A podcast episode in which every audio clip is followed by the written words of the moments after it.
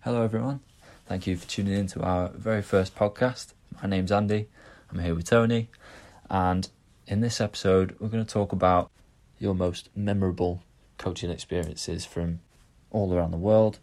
And yeah, I, I know you've got some stories that a lot of people will find interesting to listen to.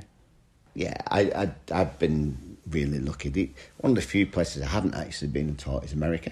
Right. Um, haven't been over there to teach and to coach, but as far as other places go, yeah, really Yeah. lucky from Far East, Africa, Europe. You know, I have been really lucky, and that they're all different. They all have different ways and different styles in which their golf develops, and Yeah. they they are all different. But yeah, I've been I've been really lucky. So that leads on to my first question for you: is that out of all of the places that you've that you've been before abroad, which of those was completely different to what you expected before you got there?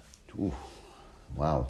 Um, the biggest difference we expected. Yeah, I think probably, probably Bangkok and Thailand, right. um, because their expectation of what golf is is completely different to what we as a European golfer would expect. Okay, So a, a lot of what they have over there is is completely based as indoor. So the venue that we were at was on the twelfth story of an apartment block. it was literally they'd taken one floor and turned it to a simulator. Wow. Um, indoor centre. They had something like eight indoor simulators, indoor putting green. wow. But the the best part was up on the roof, which was round about the twentieth floor. Yeah, It was all caged and netted on the roof, and that's where the chipping green and the putting green Wow. and the bunker was. bunker on the roof. Can Um, you imagine standing in a bunker, playing out of a bunker onto a green and hitting it clean, and it whizzing towards the next apartment block? that was You've the got first to thought trust in the my net. mind. yeah, is I that thought it would be. It you is catch netted. it a bit heavy. It's netted or- and roof, and it is all literally Oh, thin. all netted. But it was the most incredible thing. But that was the only way that they could create golf Wow. in such a built-up area. And crazy. they had something like six of these centres around Bangkok. This one company had uh, about six of these centres based all around Bangkok, and a lot of people, the locals, would would learn to play golf and play golf on simulator courses Yeah. because they couldn't afford to go and play on the actual golf courses. Wow. See that that to me is so weird with with being, you know, brought up in England, sp- specifically over here where we have a ridiculous amount of golf courses within a 10, 10 mile radius, no matter where you are in the country. Yeah. You could just go and you- you maybe find a practice green or a driving range. It's always outside. Yeah, but obviously the the, the issue with because this was literally in the centre of Bangkok, Yeah. you can't see grass for however many hundred kilometres. There is no grass. Yeah. So not only can you not have a golf course, there, there is nothing. You Yeah. know, people don't have gardens in this. You know, in the I'm Just talking about in the centre. Space, Yeah. even like a driving range or something. Yeah. So there, there was two courses, um, and, and I was fortunate to play one of them, and that was probably one of the best experiences I've ever had. Oh, really? Yeah, it was different, completely different because um, we're talking 30, 33 degrees day in, day and night. So massive humidity. Um, you go in the indoor centre and it's so cold, everything's aircon. You come outside, it's, it's boiling hot. Yeah. But even in the evenings, it, it's still sort of best part of 30 degrees. And the golf course that, that we got to play, um, they timed our tee off so that we could play the front nine in daylight and then stop and have a sandwich and a drink whilst it was about to go dark. And as dusk was coming in, as it was going dark, you could just hear these really strange whirring noises in the trees. Yeah. And basically, through the trees and up through the top of the trees came these floodlights, which then got pinged on to make it almost daylight. Wow. And it was incredible. That because- must have been so weird to see of just watching the course go dark. And we've all been there on like a night, a twilight round, playing towards the end, and you can't quite see your ball. And Mm. Yeah. You're sort of just in darkness on a golf course. But then for it to just light up. Yeah, yeah, it Wow. was, and it, it, it's you know it's a little bit like if you took um, and Ellen Road or a, a bigger stadium like Deepdale. Yeah. Sorry, and and put those floodlights on. Imagine playing golf in the mi- on that pitch. the That's stadium. Mm. kind of how it is. That the lights are high and they're shining down, so you you get a reflection um, and shadows like you would from sunlight. Yeah. You never glare into the lights. They're all strategically placed, so you're Yeah. never looking into a light. like offset. Yeah, and facing away from you down that fairway. Right. So it's it, it's an incredible feeling. It's so strange because you feel like you're playing during the day, but you know it's not. You know it's night, and it's Hmm. Yeah. it's a different kind of light, but at the same time, it's it's different. But It must the- be. It must be so satisfying playing in the night because, like, like say when you've been to a driving range at night when you can see the ball flight in the air Yeah, yeah. so much clearer. That can. must be so nice on a golf course when you hit a really nice shot. And Yeah, it's you- dropping over the flag and you can see it so clear. You can, you, and you can see it clear. It's like you say when you go to the range and you hit them in the lights, and you can see that ball go. It, it's a different kind of light to what the sunlight is because it's lit constantly down the hole. Yeah. So yeah, it's uh, it, it it was a real experience, but the the cost of playing out there is so high relative to the locals Right. um, that you know you get quite a few tourists will go and play, but very few locals can actually afford to go and play it. So, Wow. so their perception of golf is, is indoor. So to kind of go back to your question, what what's the biggest difference? Probably that one, really. Wow. Probably that one. That's amazing. It, it, it's an amazing country, and Bangkok as a city was was incredible. Yeah. Um, when you're way, t- way, way too young for this, but there was a song way back in the eighties called "One Night in Bangkok," Right. right? Which from a musical, and I think it was Chess, the musical it came from.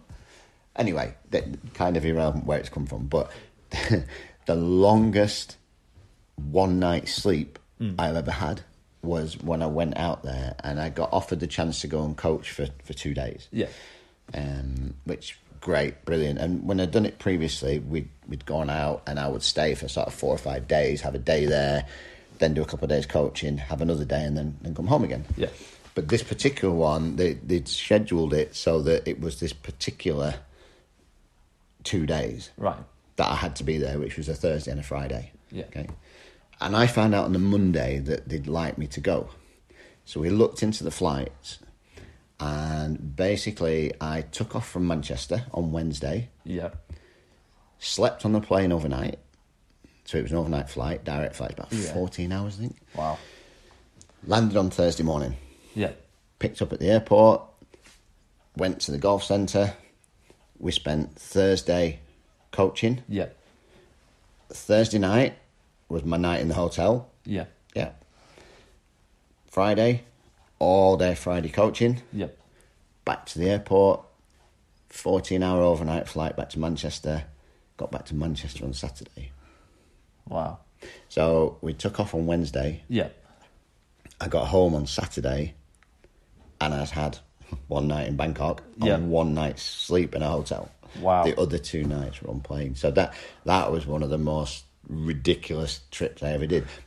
I'm lucky because I managed to get some sleep, so it didn't Oh, yeah. actually affect me, and they were night flights. Yeah. But yeah, the, the most bizarre feeling to go away on Wednesday, come back Saturday, and, you I've haven't- actually had one night's sleep away from home, Oh, wow. That's. which was quite bizarre, really. But yeah, one of those uh, one of those trips you don't forget very easily. No. I remember I remember when you went to um was it South Africa? And then I it might not have been South Africa. It, wa- wa- you you were away for a week or two. It was one of the long trips. Hmm. And then the volcano in was it Iceland or Greenland or wherever, wherever it was Yeah. went off and then that, that giant ash cloud got Yeah. got caught in the air and you, you ended up almost stuck over there. I, I was. Uh, I, it, it was hideous. We got stuck in a six-star hotel in Dubai for four days. It was, it was hideous. Hated every minute of it. That's ridiculous. Um, that's another story in itself. Yeah. Because we, um, I mean, the, the the trip to Cape Town, we'd gone over um, on behalf of a charity um, Yeah. to take golf equipment to into the townships, Yeah. um, into Kailichi. Um, it was just probably the, I would say, the most humbling trip I'd ever done. Yeah. In what in what way? we we got taken into township by a couple of guys that that, that lived there, uh, and we got taken to the school. And as we were driving in, um, they turned round to James and myself and said, "Listen, if the kids come up to you and start trying to want to just kind of touch your arm or or kind of almost like as though you're not there, Yeah. some of these children have only ever seen anyone white as a ghost in something. Wow. So they've never seen anyone of your colour at all. Wow. So then it, it can possibly freak the kids. Wow. And I have to say, we had one of the warmest, warmest receptions you'd ever have anywhere. They were brilliant. But the, the most humbling bit, and I remember coming home and saying to you, Mm. particularly, don't you ever ask me for a new football if yours is a bit scuffed ever again. Because the I remember you kids, saying this as yeah, well, yeah. the kids had a couple of carrier bags with old clothes wrapped in them, and then another carrier bag wrapped around it, and Yeah. a few more clo- to make a football. Yeah. and that was their football. Oh wow. And I remember that. and it- it- that's always stuck as, as one of the things. But the school was, and again, you're far too young for this. Was was just like a, a 1960s, 70s school where there were individual desks with a little pen pot worked for like an ink pot thing. Yeah. It, it was like going back in time Wow. but I have never met such happy kids anywhere, Really. anywhere. And it, it was, it was an incredible um, thing to get to do and to spend time with them and to, to do a few games with them and, and just play with it, you know, Yeah. Uh, Just introduce him just to introduce them. another sport. Yeah. The, one of the uh, the other things while we were there, um, we went to one of the little sports facilities that they built just outside of the, the townships. Yeah. Um, and as we got there, um, again, as the whole trip, we got such a warm welcome.